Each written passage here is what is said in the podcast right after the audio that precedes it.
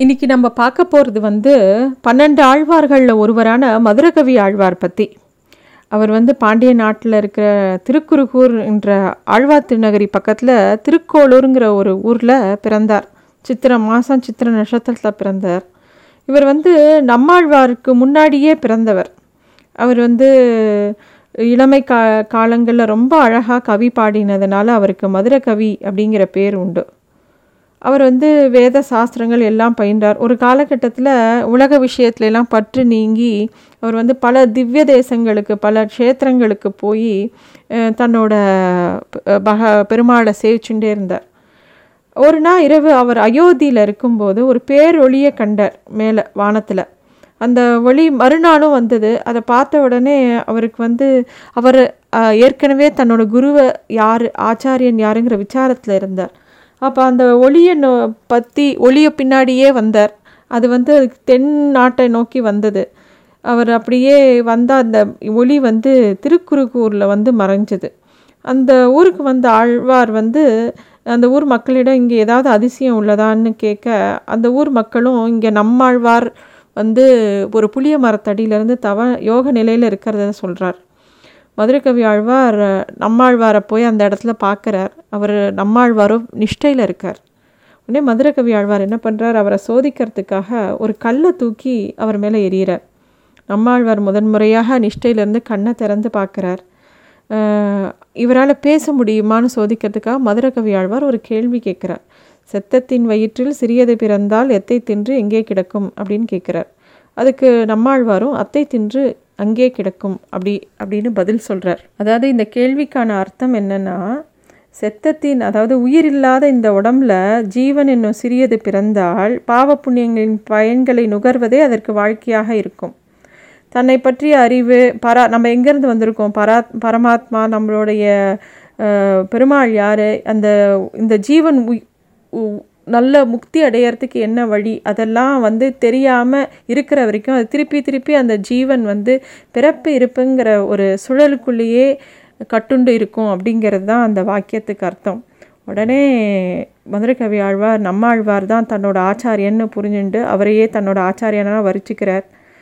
நம்மாழ்வார் ஓட எல்லா தத்துவங்களையும் எல்லா பாசுரங்களையும் இவர் தான் ஓலைப்படுத்துகிறார் திருமந்திரம்ங்கிறது ஓம் நமோ நாராயணா அப்படிங்கிறது தான் திருமந்திரம். அதில் ஓம் அப்படிங்கிற பதம் வந்து பெருமாளை குறிக்கிறது பகவானுக்கு நம்ம அடிமைப்பட்டிருப்பதை குறிக்கிறது. இரண்டாவது பதமான நமோங்கிறது வந்து ஆச்சாரியனுக்கு தொண்டு செய்வதை குறிக்கிறது. அதனால்தான் மதுரகவியாரோட பாசுரங்கள் எல்லாம் திருமந்த திருமந்திரத்தோட மத்திய பதமாக கொண்டு அதை பிரபந்தத்துக்கு நடுவில் வச்சுருக்காங்க. அவர் எழுதினது கண்ணினும் சிறு தமிழ்ங்கிற ஒரு பா பதினோரு பாசுரம். அதில் வந்து அவர் வந்து பெருமாளை பற்றிலாம் பாடலை. அவரோட ஆச்சாரியனான நம்மாழ்வாரை பற்றி தான் பாடியிருக்கார். நாவினால் நவிற்று இன்பம் மேதினேன் அவன் மேவினேன் அவன் பொன்னடி மெய்மையே தேவும் மற்றறியேன் குருகூர் நம்பி பாவின் இசை பாடித் திருவனே. அதாவது தேவும் மற்றறியேன்கிறார் அவருக்கு பெருமாள்லாம் தெரியாது. அவருக்கு தெரிஞ்சதெல்லாம் அவரோட ஆச்சாரியனான நம்மாழ்வாரை பற்றி தான் மதுரகவி ஆழ்வார் நம்மாழ்வாரோட எல்லா பாசுரங்களையும் பட்டோலப்படுத்தினார். நம்மாழ்வார் திருவைகுண்டதற்கு எழுதினப்புறம் ஆஹ், அவரோட விக்கிரகத்தை தங்கத்தால் பண்ணி எல்லா இடத்துலையும் அவரோட விஷயத்தை பரப்பினார். வேதம் தமிழ் செய்த பெருமாள் வந்தார் திருவாய்மொழி பெருமாள் வந்தார் திருநகரிப் பெருமாள் வந்தார் திருவழுதி வளநாடர் வந்தார் திருக்குறுகூர் நம்பி வந்தார் காரிமாரர் வந்தார் சடகோபர் வந்தார் பராங்குசர் வந்தார்னு அவர் வந்து பல விருதுகளை நம்மாழ்வார் மேலே பாடிக்கொண்டே போனார். அப்போ வந்து மதுரையில் சங்கப்புலவர்கள் இருந்தா. அவள் வந்து நம்மாழ்வாரோட பாசுரங்களை ஏற்றுக்கல அப்போ அங்கே ஒரு சங்கப்பலகைன்னு ஒன்று இருந்தது. அதில் நம்மாழ்வாரோட பா பாசுரங்களை வச்சு பார்க்கலாம் அப்படின்னு சொல்லும்போது நம்மாழ்வார் வந்து எட்டு வரி நான்கு வரின்னு கொண்ட நிறைய பாடல்களை எழுதியிருக்கார்.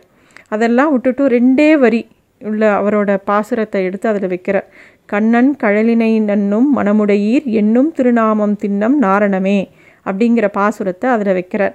வச்ச உடனே சங்கப்பலகை அதை ஏற்றுக்கிறது அப்புறமா அந்த சங்கப்புலவர்கள்லாம் அந்த நம்மாழ்வாரோட பெருமையை உணர்ந்து மதுரகவியாழ்வாழ்கிட்ட தண்டம் சமர்ப்பிச்சுட்டு எல்லா பாசுரங்களையும் ஏற்றுக்கிறாவா மற்ற ஆழ்வார்கள் எல்லாரும் பெருமாளை பற்றி பாட மதுரகவி ஆழ்வார் தன்னோட ஆச்சாரியனான நம்மாழ்வாரை பற்றி மட்டுமே பாடியிருக்கார். ஆச்சாரிய பக்தி தான் வசதி அப்படின்னு சொல்லிட்டு அவர் ரொம்ப ஆச்சாரிய பக்தியை பற்றியே இந்த ப கணினி சிறுத்தாம்பில் ஃபுல் அண்ட் ஃபுல்லாக நம்மாழ்வாரை பற்றியே தான் பாடியிருக்கார். இதை வந்து பெரியவாளாம் ராமாயணத்தில் இருக்கக்கூடிய ராமர் பதர் பரதர் லக்ஷ்மணன் சத்ருக்னன் நாலு பேரை வச்சு சொல்லும்போது ராமரோட ராமர் மேலே பரதனும் லக்ஷ்மணனும் ரொம்ப பிரியமாக இருந்தா பகவானை நோக்கியே பிரார்த்திச்சுன்னு இருந்தா. ஆனால் சத்ருக்னன் வந்து பரதனுக்கு கைங்கரியம் பண்ணிட்டு இருந்தான். அதாவது பெருமாளோட அடியாரான பரதனுக்கு க கைங்கரியம் பண்ணுற சத்ருக்கணனையும் மதுரகவி ஆழ்வாரையும் கம்பேர் பண்ணி நிறைய இடத்துல உபன்யாசங்கள் பண்ணியிருக்கா. ஸோ அவ்வளோ வசதியான ஆழ்வார் இந்த மதுரகவி ஆழ்வார். இந்த கண்ணினுன் சிறுத்தாம்பு பாசுரத்தை தியானம் பண்ணி தான் நாதமுனிகளுக்கு வந்து நம்மாழ்வார் பிரத்யக்ஷமாக வந்து எல்லா நாலாயிரம் திவ்ய பிரபந்தம் திருவாய்மொழி மட்டும் இல்லாமல் எல்லா பிரபந்தங்களையும் கொடுத்தார். அவ்வளோ விசேஷமான பாசுரம் இந்த கண்ணினுன் சிறுத்தாம்பு. இது பதினோரு பாசுரம் தான். ஈஸியாக மனப்பாடம் பண்ணலாம். எல்லாரும் கற்றுக்க வேண்டிய பாசுரம். கண்ணினும் சிறு தாம்பினால் கட்டுண்ண பண்ணிய பெருமாயன் என்னப்பனில் நன்னி தென்குருகூர் நம்பி என்றக்கால் அன்னிக்கும் அமுதூரும் என்னாவுக்கே அப்படிங்கிற பாசுரம். மதுரகவி ஆழ்வார் கருடனோட அம்சமாக பிறந்தார். தேங்க்யூ